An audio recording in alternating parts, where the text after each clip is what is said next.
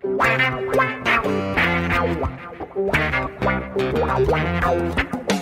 dois na barreira, correu, o rei atirou, gol! O cara não passou, sambou pra lá, botou na frente a bola, o time sempre chegando a chance de mais um gol! Gol! O Neymar pode bater de primeira! Gol!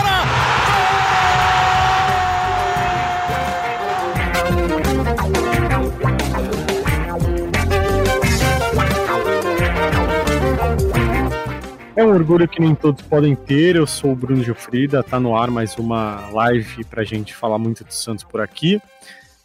Todo o nosso papo, como vocês já sabem, depois vai estar disponível em todas as plataformas de podcast para você ouvir a hora que você quiser, quando você quiser, o quanto você quiser. Mas estamos aqui ao vivo para comentar muito o empate de ontem com o Botafogo, 2-2 na Vila Belmiro, pela 16ª rodada do Campeonato Brasileiro. Para falar muito desse jogo, da busca do Santos por reforços, eu estou aqui com ela, a melhor e maior youtuber santista de todos os tempos, Isabel Nascimento. Muito boa tarde, Bel. Espero que você esteja bem depois do jogo de ontem. Já sabemos que você sobreviveu porque você está aqui, mas não sei em que condições. Bom dia. Boa tarde, boa noite a todos e a todas. Meu áudio está indo, a câmera está indo, porque estava querendo me dar problemas aqui. Não, tudo sob controle. Ainda bem que é alguma parte da minha vida, né? Cara, eu acho que é muito louco, né? Porque se a gente tivesse visto ontem, né, 2-2, ou no último podcast, se falasse, meu, Isabel e Bruno, 2-2, vocês vendem, o que vocês acham de 2-2? A gente vai falar, eu como santista, torcedora, falo, nossa, incrível, 2-2 é um resultado brilhante, o Santos meteu 2 gols no Botafogo, o Santos empatou, o Santos buscou a partida. Só que não foi bem assim, né? O roteiro, ele diz muito o sentimento que a gente tem e de 2 pontos que eu acho que a gente vai tratar bastante na live, que são as 2 partes mais precárias do Santos, né? Que é o lado psicológico e o banco de reservas. Se a gestão puder salvar esses 2, para de ser os 11. Hoje, com as contratações pontuais e efetivas que o Santos está fazendo, para um pouco de seus titulares. Mas quando você tem um declínio tão grande para as substituições e esse lado psicológico do Santos tão abalado, até estava falando antes com algumas pessoas que se o Santos não fizesse o primeiro gol, a gente já tinha certeza que o Santos não venceria, porque é um time que não tem poder de reação, porque poder de reação só existe quando você tem uma confiança num psicológico para conseguir reagir. Aí é um Santos que, a partir do momento que, mesmo abrindo o placar, precisa de um poder de reação, que é quando o Botafogo faz o primeiro gol. Então eu vejo isso como... Assim, não vou menosprezar, porque é um Santos que jogou muito bem, assim como jogou bem como o próprio Palmeiras, com o próprio Galo, fez um jogo decente, com o próprio Grêmio, fora de casa, fez um jogo decente. A gente está falando de jogo competitivo, mas é um Santos que tem esses 2 pequenos probleminhas que a gente pode falar muito, que é a parte psicológica e o banco de reservas. Eu acho que você tinha que chamar o Gutiérrez para ele responder isso. Se o pior problema do Santos é a parte psicológica ou o banco de reservas do Santos? Então tá bom, o Gutierrez está convocado já. Seja bem-vindo com essa pergunta simples para responder. Xará, bem-vindo de volta da folga. Obrigado, Xará, obrigado, Bel. Um salve aí para todos os torcedores do Santos e não torcedores, né, que estão acompanhando nossa live /podcast. É uma pergunta bem difícil, né, de se responder. Assim, eu acho que confiança vem quando o time conseguir ter uma sequência de vitórias, desempenhar o bom futebol que desempenhou durante boa parte do jogo contra o Botafogo, por exemplo, mas ter essa constância, por exemplo, não adianta nada você fazer um bom jogo contra o Botafogo e na partida seguinte contra o Fluminense você ter mais um desempenho que foi, por exemplo, o clássico contra o São Paulo, né, extremamente abaixo. Então o Santos precisa ter uma sequência de boas atuações e resultado para virar a parte psicológica. Eu acho que hoje o principal problema está do banco de reservas em como cai a qualidade do time, né, quando você precisa de peças de reposição, como, por exemplo, o Jean Lucas e o Dodô, que são jogadores que não vinham atuando com regularidade e que sentem, né, na parte final do jogo. O Dodô até sai com câimbras, né, e o Jean Lucas a gente já sabia que não tinha condições de atuar 90 minutos, até pelo tempo, né, que ele estava sem ter partidas, né, sem estar atuando em campo. Eu acho que hoje a questão do banco de reservas e das opções que o Santos dá ao técnico Paulo Turra talvez seja o principal problema, além de, claro, o sistema defensivo, que com o Odair Hellmann era um dos melhores do Campeonato Brasileiro e agora com o Paulo Turra é um dos 4 piores, né? Já são 25 gols sofridos em 16 rodadas. Mas tem um dado que eu acho importante, que é o Santos agora está enfrentando os times da parte de cima da tabela, né? Tirando o Goiás, claro, que fez 3 gols no Santos, mas Botafogo e São Paulo estão muito acima do Santos na tabela de classificação. Mas mesmo assim, na minha opinião, não justifica tantos gols sofridos como o Santos tem sofrido, sofreu 4 do São Paulo. Acho que não só levar gol, mas o gol do Pato pelo São Paulo é um gol que é inadmissível, assim. O São Paulo ficou trocando vários passes, enfim, mas o assunto aqui é o jogo do Botafogo. Eu não entendi porque você tá voltando nesse jogo. Não, eu tava só tentando... Não tem nada pra falar, graças a Deus. O jogo ontem acho que começou complicado para o Santos, né? O Botafogo ficava mais com a bola, mas a gente viu que até os 20 minutos teve uma chance do Botafogo. E aí a próxima chance já é a do Dodi, e aí a gente vai ver o gol, se não me engano é o gol, né? É o gol, lançamento magnífico do Jean Lucas. Mas acho que o Santos vinha fazendo uma das suas melhores partidas nesse campeonato, né, Bel? Apesar de não estar atacando tanto o Botafogo no primeiro tempo até fazer o gol, na minha opinião, o Santos vinha fazendo uma boa partida. Não sei se você concorda comigo, mas eu acho que a partida diante do líder do campeonato, e como você falou, antes do jogo, talvez se um empate fosse oferecido, estaria de bom grado para a torcida do Santos, né? Eu acho que, assim, é muito a cara do Botafogo fazer algo nesse sentido, né, de desempenhar um futebol ruim bem com um dos times mais prejudicados, né? Eles dizem que algumas coisas só acontecem com o Botafogo. Eu acho que o Santista também vive muito parecido com muito desse formato, né? Tem coisas no Santos que são inexplicáveis. E eu concordo, assim, eu vejo muito como um Santos que estava jogando exatamente o que ele se propõe a jogar. O Santos, ele se propôs naquele momento a jogar de uma forma defensiva e muito objetiva, né? Um Santos que vai jogar com bons lances, vai ter realmente uma possibilidade de, quando ter a bola, ser oportunista. E eu via pessoas falando realmente que o Botafogo fez ali foram um dos piores 80 minutos do Botafogo no campeonato, né? Porque daí depois realmente teve uma ótima virada ali, um desempenho incrível ali nos últimos 5, 6, 7 minutos. Então eu acho isso, eu acho que é um Santos que não vai jogar bonito e vai demorar para jogar bonito, e o Turra nunca disse que o Santos vai jogar bonito. Ele disse desde o começo que a gente vai tentar simplesmente jogar e marcar e tentar sair com resultados um pouco melhores, né? Então eu acho que é isso, Bruno. Eu acho que o jogo não foi ruim do Santos.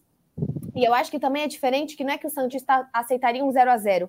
Um 2x2, ele é muito diferente que um 0x0. Então, é que assim, depois a gente sabe o que aconteceu nesse roteiro. Mas exato. É diferente.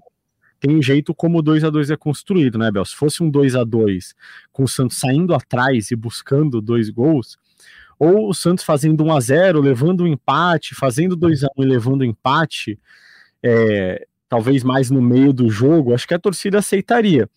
Mas eu até debati ontem com os colegas depois do jogo, lá na sala de imprensa da Vila, que só o Santos tem a capacidade de transformar um empate com o líder do campeonato num resultado ruim. Porque um empate com o líder do campeonato tinha tudo para ser um bom resultado nas atuais circunstâncias. Ruim é você levar 3 gols do Goiás, que tá brigando contigo lá embaixo. Agora, um empate em 2x2 com o líder, né, Xará? Eu acho que é um resultado ok. Agora, não pode você fazer 2x0 perto dos 40 do segundo tempo e levar 2 gols em questão de 3 minutos, né? Xará, o Santos, ele teve um grande problema, assim. Eu acho que o Paulo Turra, talvez o Botafogo seja o adversário que o Paulo Turra conheça melhor, né, pelo número de vezes que ele enfrentou o Botafogo, treinando o Atlético Paranaense, né? A gente teve um jogo no Brasileiro, 2 na Copa do Brasil, então ele conhecia bem como o Botafogo atuava, apesar de ter mudança no técnico, né? No seu Luiz Castro, seu Bruno Lage, mas ele montou um Santos com uma proposta bem clara ali. Ele deu a bola para o Botafogo, mas ele congestiona o meio-campo, né? Ele trava o setor de criação do Botafogo, que já não tinha o Eduardo, então ficou difícil ali com o Tietê, Marlon Freitas, Luiz Henrique, Júnior Santos, para ele criar alguma coisa, a bola não chegava em condições para o Tiquinho finalizar, por exemplo. O Tiquinho estava voltando muito até atrás para tentar dar uma dinâmica diferente para esse time. E o Santos procurou a bola longa e tentar ali um lance em cima até do Felipe Sampaio, que era um zagueiro que não é o Cuesta, não tem a mesma qualidade que o Cuesta, e que poderia surgir ali um gol. Marcos Leonardo faz o gol brilhantemente, né, um grande passe do Jean Lucas e tudo mais. Mas no segundo tempo eu acho que o Paulo Turra pecou em demorar a ver a substituição que o Botafogo tinha feito, que o Bruno Lage tinha feito, foi colocar o Janderson no ataque. E aí você tem dois homens de frente, e a movimentação que faz o Vitor Sá com o posicionamento do Janderson, eu acho que ali foi onde o Santos começou a perder essa vantagem e a entregar um jogo que estava ali bem assegurado, né? Como você falou, até os 38 minutos do segundo tempo, vencendo por 2-0. O Vitor Sá, com um movimento de corpo, ele se livra do João Lucas, ele parte sozinho, isso que o Joaquim se desloca para tentar acompanhar o Vitor Sá, ele deixa o Messias sozinho contra o Janderson e o Tiquinho. Turra, enxergando essa vantagem do Botafogo, coloca um esquema com três zagueiros para povoar mais a área, dar uma segurança maior, mas aí o Alex deixa o Adrielson sozinho para cabecear e o Santos acaba sofrendo empate. É triste, né? Porque foram dois gols muito rápidos, né? A reação do Botafogo foi muito rápida. E por pouco, né? Por exemplo, se o Rodrigo Fernández não está ali debaixo da trave, o Santos sairia pior ainda, né? Porque era uma vitória por 2-0 que ia virar uma derrota por 3-2. Não sei se o torcedor do Santos fica mais irritado por ter perdido a chance de somar 3 pontos ou se fica aliviado por ser pelo menos um ponto contra o líder e não ser uma derrota no final das contas. Teve muito perto disso acontecer. É óbvio que a torcida ficou muito insatisfeita assim, com o resultado final, né? Não dá pra gente falar, mas um empate com o líder e tal. É como você hoje ganhar 100 mil reais e 5 minutos depois perder tudo, assim. Você teve na mão ali a vitória e desperdiçou ela em coisa de 5 minutos, assim. Então, não dá pra você ver com bons olhos, assim. Mas, Bel, você viu alguma evolução no Santos com a chegada dos reforços, com o Jean Lucas, que reestreou ontem, ainda muito fora de ritmo, né? Não jogava desde outubro, mas, na minha opinião, já fez uma grande diferença, né? Eu acho que, assim, o Santos dá pra gente ver, de fato, qual é a diferença de você fazer boas contratações, né? O Dodô fez a diferença. O Dodô sempre teve um nível técnico muito grande. Isso não quer dizer que tem um nível de garra. Ele não é aquele cara que, nossa, que vai correr por 3. Não, mas ele talvez vai achar um cruzamento, ele vai dar uma assistência que possa fazer toda a diferença. O Dodô nunca foi aquele lateral que você fala, nossa, é o melhor marcador que o Santos já fez. Mas ele tem um potencial técnico muito bom. E o Jean Lucas, a mesma coisa. O passe que o Jean Lucas dá para o primeiro gol do Santos é um absurdo, né? É um passe de alguém que tem uma visão de jogo e que parece que joga com o Marcos Leonardo há muito tempo. O Marcos Leonardo, o próprio Ângelo hoje, tá fazendo bons jogos onde ele tá. E aí a gente, acho que até o Juan, no Ludogorets. Alguém me corrige? Ludogorets. Até o Juan daqui a pouco vai aparecer aí sendo a grande estrela, porque de fato parece que o Santos ele vive nessa bolha triste, sabe? Nessa bolha deprimente, que todo mundo que consegue estourar e ir embora consegue fazer algo muito diferente. Então isso é muito triste, né? Você vê que um cara novo, acho que a própria notícia do Pituca essa semana, independente se vai chegar, podia chegar ontem, mas independente se vai chegar esse ano ou próximo, mostra confiança. Hoje, o que esse time não tem é confiança. Porque, cara, se você olha esse time, você olha ali os 11 do Cuiabá, você olha os 11 do Fortaleza, você olha os 11 do América. Eu tô falando de times, nem o Fortaleza, mas o Cuiabá, o América, o Curitiba, ali essa galera que tá embaixo junto com o Santos. É tão discrepante assim? Não é. Não é. A gente tem o Marcos Leonardo, que é o cara convocado, que é um dos melhores centroavantes da idade dele. Sabe? Você tem, de fato, jogadores muito bons. Então, eu vejo que assim, é um Santos que tentou resolver as coisas, o famoso barato ficou caro, né? Que tentou resolver as coisas contratando, né? Tendo contratações mais acessíveis, e aí você pega um time que perdeu milhões nos últimos 3 anos, porque não passou de fase no Paulista, não passou de fase na Copa do Brasil, não foi para uma Libertadores, e isso é muito pior do que os 12 milhões, por exemplo, de um Pirani, que vai fazer assim no Santos e vai acabar. Porque agora você precisa pagar luvas, você precisa pagar salário, você precisa pagar tudo isso. Ainda mais que agora mesmo, um Jean Lucas chegando, um Soteldo afastado. Pô, quem que você põe ali para jogar com o Marcos Leonardo? Ah, não quero jogar com dois centroavantes, você tá lascado. O Barbosa, ele afastou, o Ângelo foi embora. O Soteldo não joga. Você não tem outro ponta. Ou eu tô esquecendo alguém? Não, tem o Patati, né? Que também não tá jogando. Você não tem outro ponta acima de 18 anos. Outro jogador pronto para entrar, né? Você não tem. Então não é simplesmente só mandar o jogador embora. Como que você vai repor isso? Ainda é um grandíssimo absurdo. Olha a partida que o Mendonça fez ontem. Ah, mas o Soteldo não estava jogando nada. O nada do Soteldo é muito mais ativo, acordado e efetivo do que o Mendonça. Acho que isso todo mundo concorda. E olha que eu passo o pano adoidado pro Soteldo. É, eu acho que o Santos precisa urgentemente de zagueiros. Sim, mas assim, pra ontem mesmo, assim, porque até eu vi um pessoal nas redes sociais relembrando, né, que no ano passado o Santos ganhou de 2-0 do Botafogo na Vila Belmiro com uma atuação brilhante do Bauerman. E ontem, talvez tivesse uma atuação brilhante de um zagueiro, o Santos não tivesse cedido o empate, né, porque o time foi bem quando chegou ao ataque, a gente via que os contra-ataques estavam levando certo perigo, o Botafogo acabou se abrindo bastante, e aí deu espaço para o Santos, mas o Santos não... Um time como o Santos, que não tem bons zagueiros, eu acho até que o Joaquim tem potencial para ser um bom zagueiro, já mostrou isso. Não é uma partida tão horripilante. Sim, exatamente, mas sozinho ele não vai resolver os problemas, porque toda vez que a bola caía no pé do Messias e depois do Alex, nossa, era um sofrimento assim que...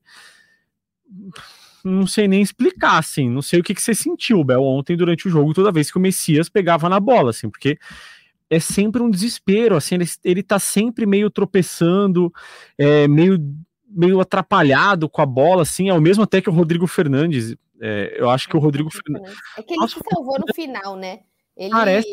Ele salvou no final, mas, assim, parece que a cada jogo ele sabe menos a bola nos pés. E quando você troca ele, você coloca o Luan Dias e você não coloca o Sandri, também é um negócio muito louco, né?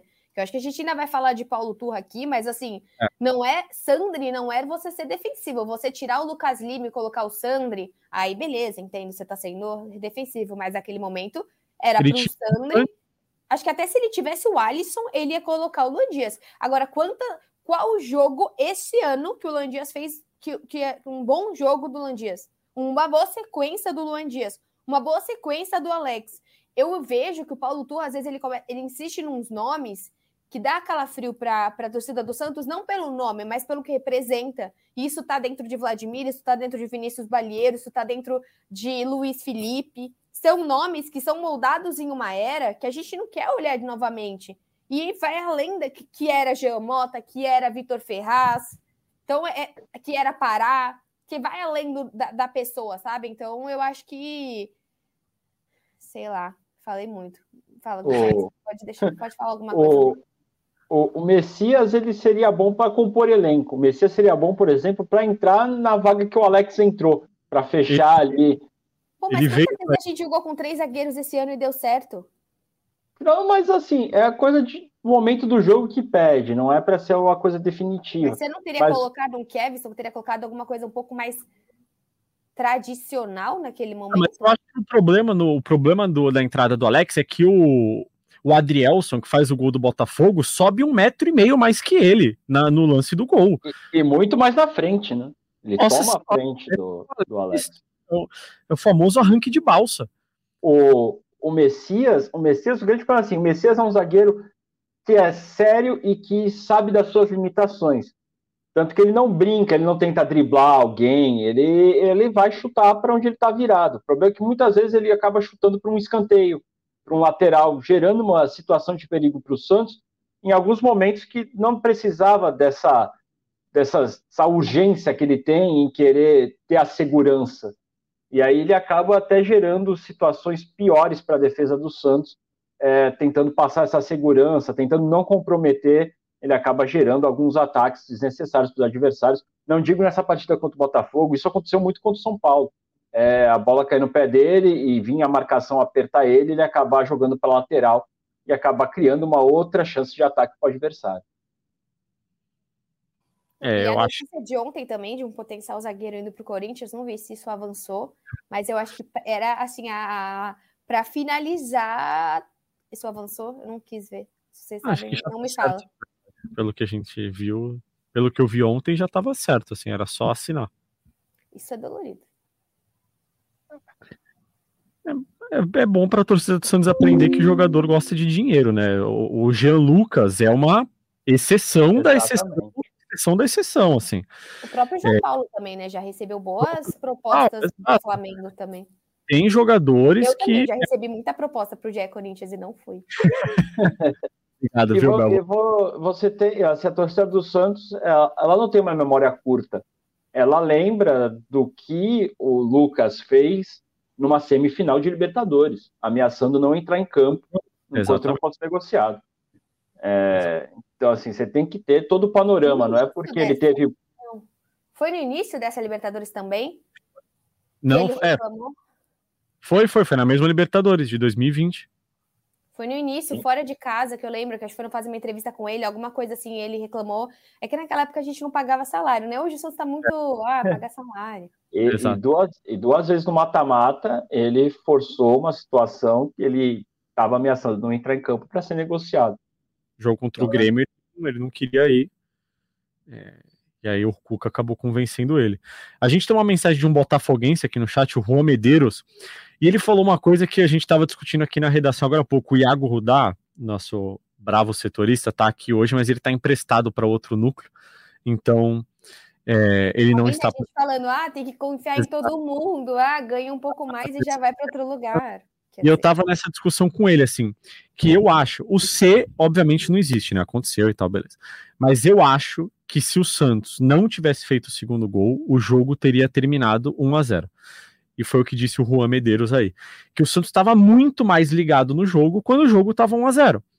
O Botafogo até estava pressionando, mas o Lucas Lima tinha dado carrinho na defesa. E aí, quando o Santos faz 2-0, é zagueiro que não pula, é Tiquinho chegando livre dentro da área. Então, assim, obviamente, e o Paulo Turra até falou sobre isso na entrevista, o Santos deu uma desligada. E acho até que é um pouco natural, né, Bel? Apesar de ser errado, até eu que estava trabalhando, quando o Santos fez 2-0, eu falei, pronto, o jogo tá resolvido. Não, eu acho que... Eu também, a hora que fez o segundo gol, e pior é que o meu melhor amigo é botafoguense, né? E aí eu pensei, passou pela minha cabeça falar algo no segundo gol, mas Antônio Pereira sempre disse, Isabel... O jogo só acaba quando termina. E aí, eu lembrei de todas as sequências do Santos. Cara, hoje, quando as meninas... O Caio Ribeiro, quando as meninas meteram 3 hoje, o Caio, né? Tá ganho. Eu, tipo, mano, quê? Fica quieto, olha a zica.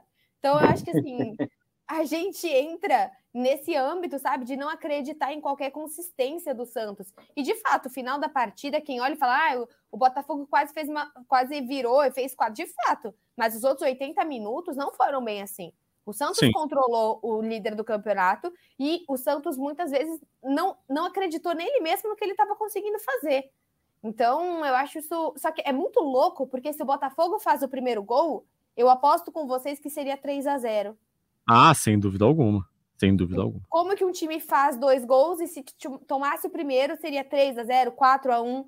Então, isso que é muito duro de você ver o Santos hoje. Por isso que pessoas como o Jean Lucas, isso que você falou, a própria questão do Dodô, o Pituca voltando, esse cara aí que tá vindo, que é Furk, como eu falo? Eu só leio. Eu tô falando Furk. Furk? O cara que tá vindo. Eu vou falar assim. Excelente, vou chamar ele de Pedro. Até o jeito que a torcida tá se despedindo dele, o jeito que tá acontecendo, jogo de despedida, rede social falecendo. Então, assim, esse tipo de pessoa, por mais que às vezes não faça tudo isso dentro de campo, dá essa confiança que hoje os jogadores não têm. E ainda perdem mais ainda, né? Porque eu até perguntei sobre isso pro Turra, porque esse time já sofreu vários baques assim, né? E aí toma 4-1 do rival no clássico. Aí no jogo seguinte faz 2-0 no líder do campeonato e leva um empate nos minutos finais. Eu não sei como que o Santos vai entrar em campo no próximo fim de semana, assim, é sempre um grande mistério. Porque ou o Santos vai lá no Maracanã e vai ganhar do Fluminense de 1-0, ou vai ser 15-0 pro Fluminense, porque o time vai estar completamente abatido psicologicamente, né, Xará? É por aí, a gente nunca sabe, né? O Santos é uma caixinha de surpresas na parte emocional, né?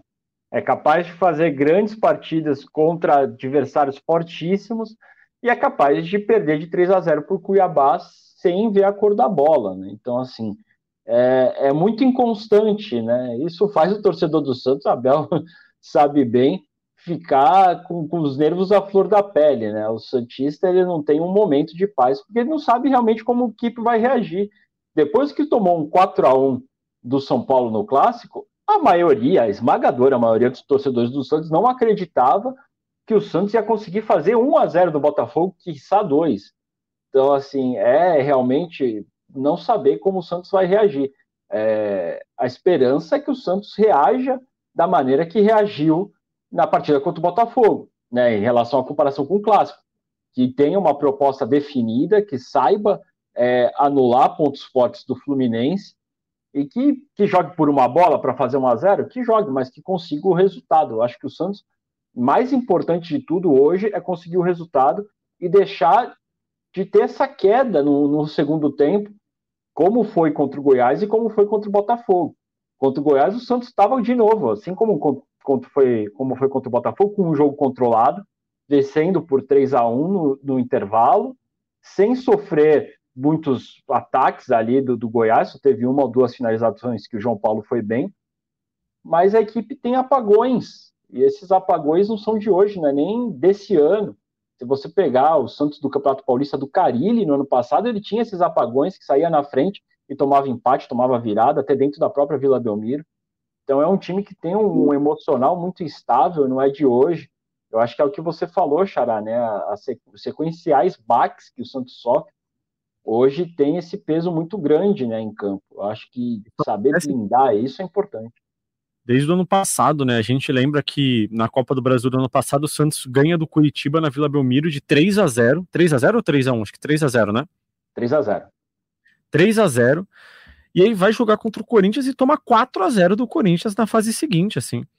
Esse time coleciona esses momentos, né, de uma certa empolgação, pelo menos um alívio, assim, de que tá um pouco mais organizado e tudo mais, e depois a coisa desanda de uma maneira inexplicável, assim, que foi até o que aconteceu com o Odair. O time ganhou de 3-0 do Bahia na Vila Belmiro, pelo Campeonato Brasileiro, e depois desandou de uma maneira que eu não sei dizer a razão, assim, é difícil de você explicar, porque o time faz 3-0 no Bahia, depois empata 2 jogos em 0-0 com o mesmo time, depois é eliminado da Sul-Americana, é eliminado na Copa do Brasil. Ganha do Bahia, ganha do Vasco, encosta no G4, parecia que o time já tinha feito boas partidas contra a Grêmio e contra o Atlético Mineiro, ganhou do América Mineiro, ganhou do Bahia, ganha do Vasco fora de casa, parece que vai engrenar, parece que o time se encaixou agora. Né, uma situação ali de tranquilidade. Com certeza, Abel pensou exatamente a mesma coisa. Assim, quando o Santos ganhou esses jogos, ganhou de Bahia, ganhou de Vasco, o Santos ganhar em São Januário é um milagre.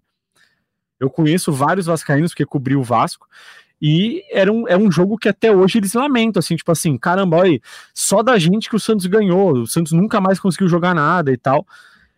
Porque esse time tem o emocional de cristal. É impressionante, assim, qualquer coisinha abala completamente o time. Por isso que eu já tô até ansioso para ver o time no fim de semana. Não, eu não. Eu tô de boa na semana. Nossa, tranquilíssima em ter os meus problemas de pouquinho a pouquinho para chegar no final de semana. Mas é isso que eu acho que é muito ruim, assim, que é o que a gente fala muito sendo torcedor, esse prazer, assim. Já falei isso inúmeras vezes, Antônio não assiste mais comigo e a gente vai se perdendo, né? Vai perdendo esse momento, né? Vai só criando uma angústia. Porque eu acordei domingo já tendo uma angústia do que ia acontecer. Já tendo medo. Falei para vocês do meu ritual. Começo ouvindo na rádio. Aí depois passo para a TV. Aí passo para o celular. Se o celular dá certo, eu fico no Globoplay no celular. Se faz, eu vou para a TV. É isso. Ver o Santos parou de ser uma coisa prazerosa. Começava a ser uma tensão desde o dia que você acorda que tem jogo. Eu tenho uma tensão desde a hora que dá meia-noite. E aí o Santos manda no Twitter. Hoje é dia de Santos. Hoje é dia de Santos. E eu falo, não! Pelo amor de Deus. A gente viu uma mensagem aqui no chat do Aldo Laurindo, falando o seguinte: eu duvido que o Turra em algum momento treinou o time com 3 zagueiros, improvisando Dodi na lateral direita, Gabriel Inocêncio na esquerda e o Luan Dias de volante. 3 improvisações pavorosas. Eu concordo, eu acho que é impossível que ele tenha treinado tudo isso. Mas ontem, durante o jogo, o Xará estava assistindo pela televisão e me mandou uma mensagem falando que o Turra tinha avisado o Dodô que quando o Jean Lucas saísse, ele iria para o meio e o Gabriel Inocêncio entraria na lateral, que é uma maneira que ele tem treinado no dia a dia. Só que o Dodô sente antes do Jean Lucas. Então, aí já foi por água abaixo. E aí, na minha opinião, ele tinha que ter colocado o Sandri no Jean Lucas. E o Gabriel Inocêncio, tudo bem, no Dodô, porque o Gabriel Inocêncio, na minha opinião, marca melhor que o Kevyson. Então, era uma alteração simples, reforçaria o setor de marcação, porque o Sandri tinha sido titular agora, no outro jogo. O Sandri foi titular. E aí ontem nem entrou. Então, assim, a única explicação que eu vejo é, no esquema que o Turra montou, com Rodrigo Fernández, Dodi, Jean Lucas e Lucas Lima, o Lucas Lima foi atacante e o Jean Lucas foi o meia de armação. Então ele deve ter pensado, vou tirar o Jean Lucas e colocar um outro meia de armação, que é o Luan Dias. Mas àquela altura o Santos não precisava mais. Ele precisava se defender. O Luan Dias entrou quando o jogo ainda estava 1-0. Mas quando o Santos fez o 2-0, ele tinha que ter tirado, de repente, até o Lucas Lima e colocado um cara mais de marcação, que era o Sandri. Não tinha outra alteração para ele fazer naquele momento. Essa é a minha opinião, não sei se vocês concordam. Não, ele tinha que colocar ele tinha que colocar esse marcador justamente para dar uma sustentação pro João Lucas, que a gente sabe que não é muito forte na marcação do lado direito. E é por ali que o Botafogo encontra o espaço para poder criar e levar perigo ao gol do Santos. Eu concordo totalmente. Eu acho que o que a torcida também se incomoda um pouco, eu acho, é a questão, às vezes, um pouco da falta de coerência, né? Porque é muito difícil você compreender o Sandri ser titular num clássico. O próprio Balieiro, né? Você tá, beleza. Eu não acho o Balieiro um exímio jogador, mas se você tá tentando jogar com ele há um tempo e depois você simplesmente nem coloca, é complicado. Tem algum cachorro comendo ali? Tem, eu tô tentando fazer com que ele pare de aparecer. Maria Eduarda. Não, é um carisma, Carisma, exatamente. Hoje o meu gato entrou numa reunião da minha esposa, que ela tava com a câmera aberta, ele subiu no ombro dela e apareceu aqui no ombro dela, no meio da reunião. Mas ele é um chuchuquinho. Mas sobre o Santos, eu acho que a questão do Balieiro, eu até escrevi isso no Twitter ontem, e aí, sempre você passando pano e tal. Mas o que me parece é que, assim, o técnico vê o que acontece no dia a dia, né? E todo técnico que chega ao Santos dá chance ao Balieiro. A conclusão que eu chego é: o Balieiro é o melhor volante do Santos nos treinos. Você tá muda, tá, Bel? Não sei se você tá falando com a gente. Eu sim, só que não, eu não queria que fosse falado, eu falei sem querer. Tudo bem. Tá. Ele é o melhor volante dos treinos. Na minha cabeça é a única explicação. Porque ele entra contra o Goiás e agora nem é mais relacionado. Agora, o Sandri foi titular contra o São Paulo. Titular. E aí ontem ele nem entrou no jogo, com o Santos ganhando de 2-0 do líder. Quando você faz 2-0 no líder, perto do fim do jogo, não tem mais jogo. Acabou o jogo. Você precisa furar a bola, derrubar, cair, tomar cartão amarelo, puxar camisa, arrumar confusão, fazer qualquer coisa. Mas não pode ter mais jogo. O Luxemburgo que sempre fala, depois dos 35 minutos do segundo tempo, não tem mais jogo. Acabou o jogo. E ainda mais quando você aumenta a sua vantagem depois dos 35 minutos do segundo tempo. Só o Santos é capaz de fazer o que aconteceu ontem. Não tem sentido o que aconteceu ontem na Vila Belmiro. Não sei se vocês concordam comigo, mas o que mais irrita o torcedor com certeza é isso. Porque até no momento de felicidade, que é você fazer 2-0 no líder do campeonato, o Santos não consegue sustentar esse momento. Eu acho que é isso. Eu acho que não tem nem o que acrescentar, Ju. É isso. O negócio era reforçar o sistema defensivo, quem sabe, em chamar o Botafogo para o campo de ataque, como já estava fazendo nos minutos finais, mas vai que segura ali atrás e numa outra bola, num contra-ataque lá com o Marcos Leonardo, com o sistema defensivo do Botafogo avançado, não conseguia até fazer um terceiro gol, mas era jogar de novo por uma bola, se retrancar e ficar lá, aguentar a pressão, como já tinha aguentado no primeiro tempo, e num golpe de sorte tentar até o terceiro. Mas ficou exposto, realmente. Acho que a manutenção do Luan Dias e do Lucas Lima juntos no campo realmente leva também uma fragilidade defensiva. O Luan Dias não tem o mesmo poder de marcação do Jean Lucas, não importa se ele tem a capacidade física maior que o Jean Lucas naquele momento ou não, não vai se igualar. Vai acabar gerando um problema defensivo para o Santos, como gerou. Bom, já falamos muito de jogo, o pessoal no chat está desesperado aí, está entrando em depressão, aí chegou. Então, vamos falar de reforços, vai. A gente publicou agora há pouco que o Santos fez uma proposta pelo Júnior Alonso, zagueiro que está no Krasnodar da Rússia, se destacou muito pelo Atlético Mineiro, se encaixa nas características buscadas pelo Santos, né, Xará, que a gente tem ouvido nos últimos dias, um zagueiro canhoto, um zagueiro experiente, tem 30 anos, é uma negociação difícil.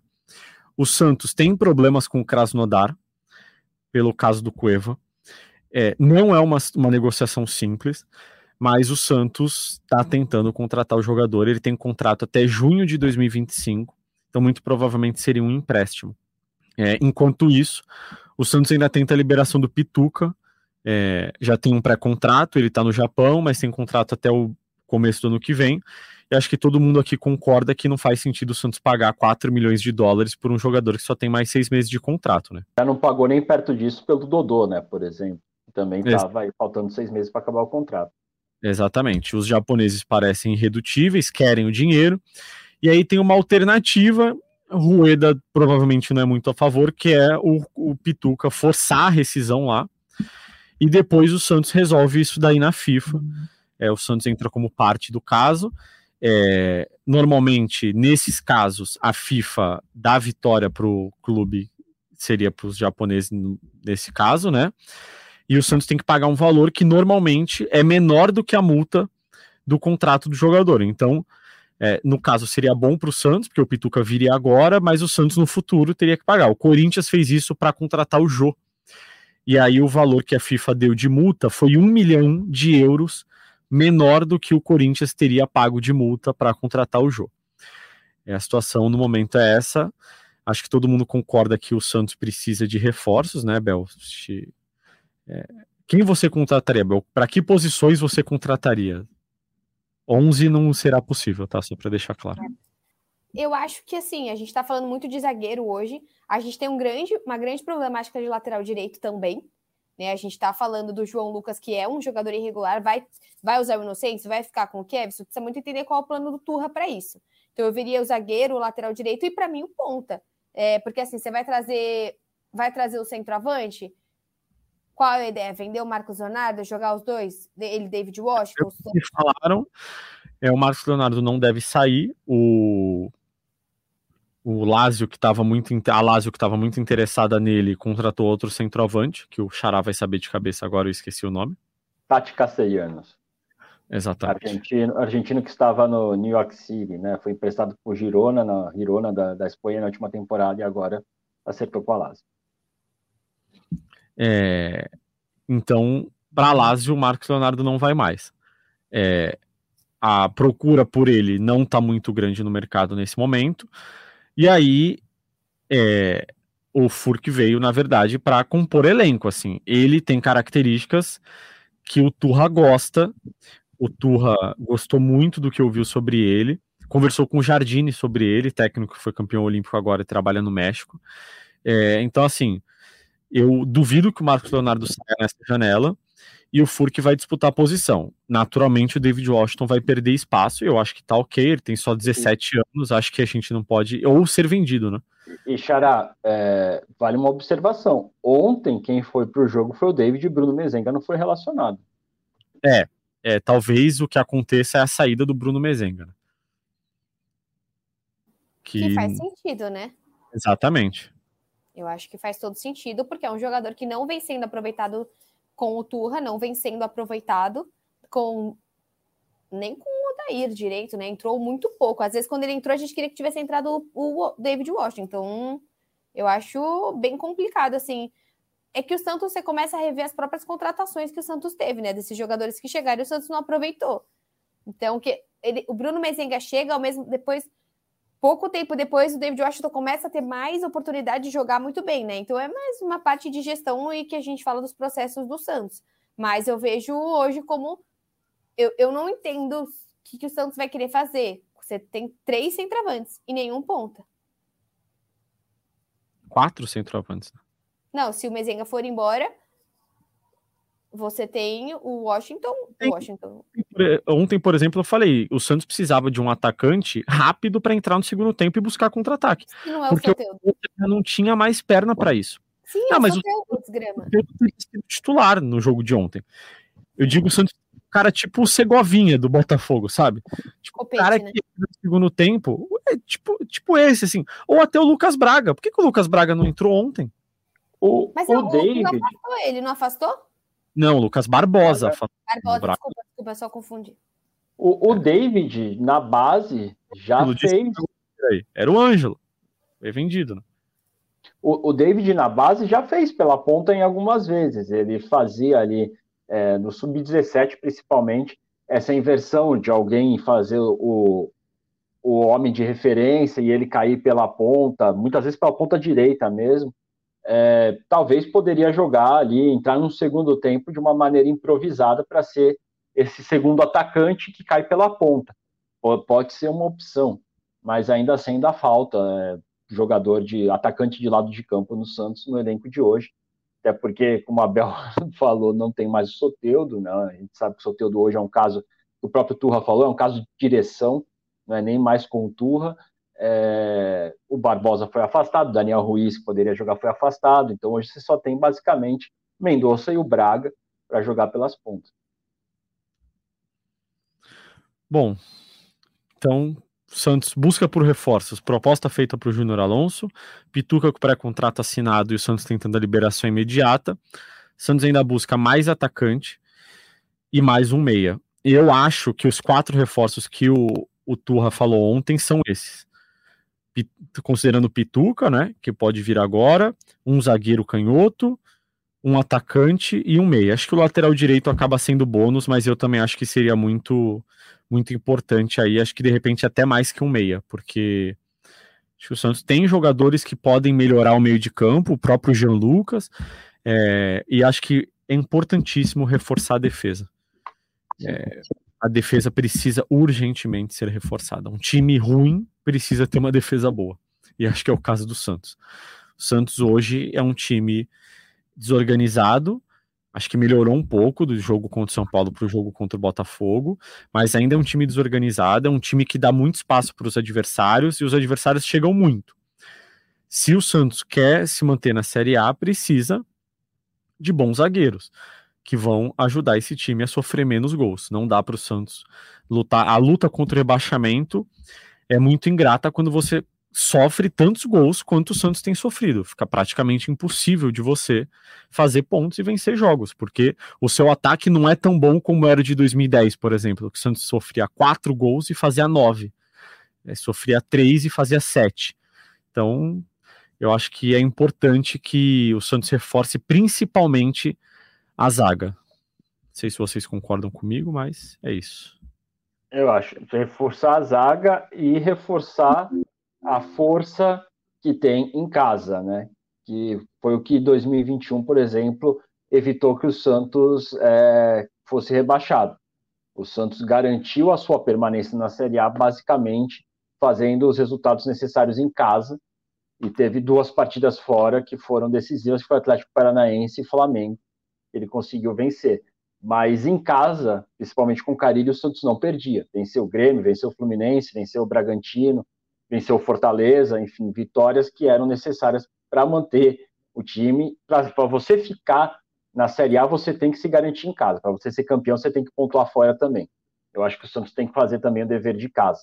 Perdeu a chance de vencer o Botafogo, já tinha perdido para o Corinthians, por exemplo, em casa, então o Santos está devendo também muito dentro da Vila Belmiro, além de, claro, como você mesmo ressaltou, Xará, reforçar esse sistema defensivo para não ficar tão à mercê de um ataque e precisar fazer 4 gols para vencer do Goiás, que hoje é um adversário direto na luta do Santos dentro do Campeonato Brasileiro. Bom, vamos para os palpites, Bel? O que você acha? Não? Pulamos palpite? Não, o Thiago falou para mim que quer começar. Eu?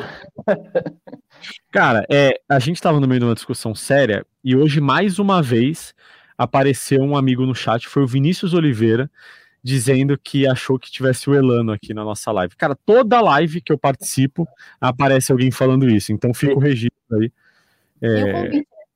E o convite, Elano, se quiser participar. Vinicius? Não, Vinicius, não é ele. Ah, tá, pensei que era o Vinicius, também é um amigo.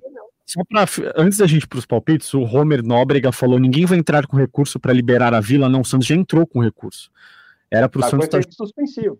Era para o Santos estar jogando sem torcida e longe da Vila. O Santos teria que estar jogando a 150 quilômetros da Vila Belmiro. O recurso já deu a liberação parcial da pena.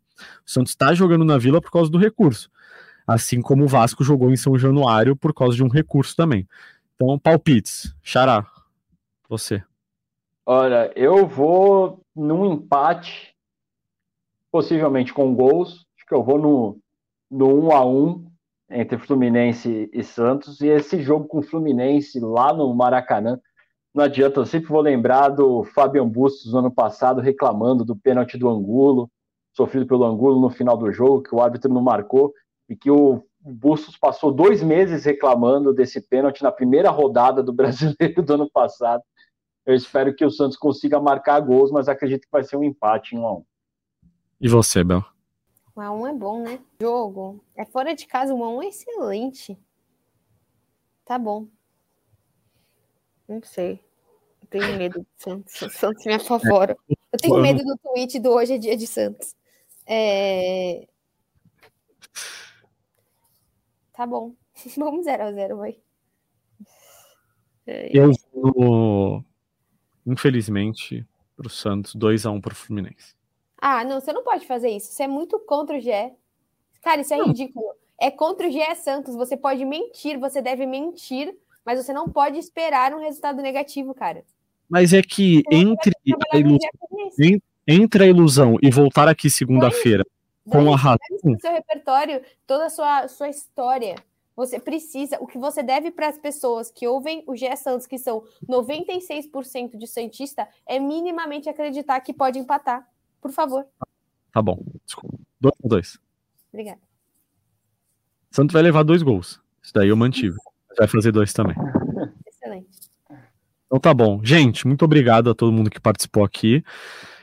A gente volta na semana que vem, ou se o Santos fizer algo bombástico nos próximos dias, o que não deve acontecer.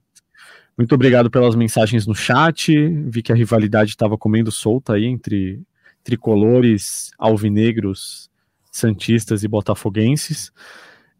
Sempre um prazer estar aqui com vocês, Bel, Xará. Semana que vem estamos de volta. Você encontra essa live em formato de podcast em todas as plataformas de áudio, como vocês já sabem. E voltamos mais uma vez na semana que vem para falar de Santos e Fluminense, que é no sábado, às 4 da tarde. Grande abraço, um beijo, até a próxima.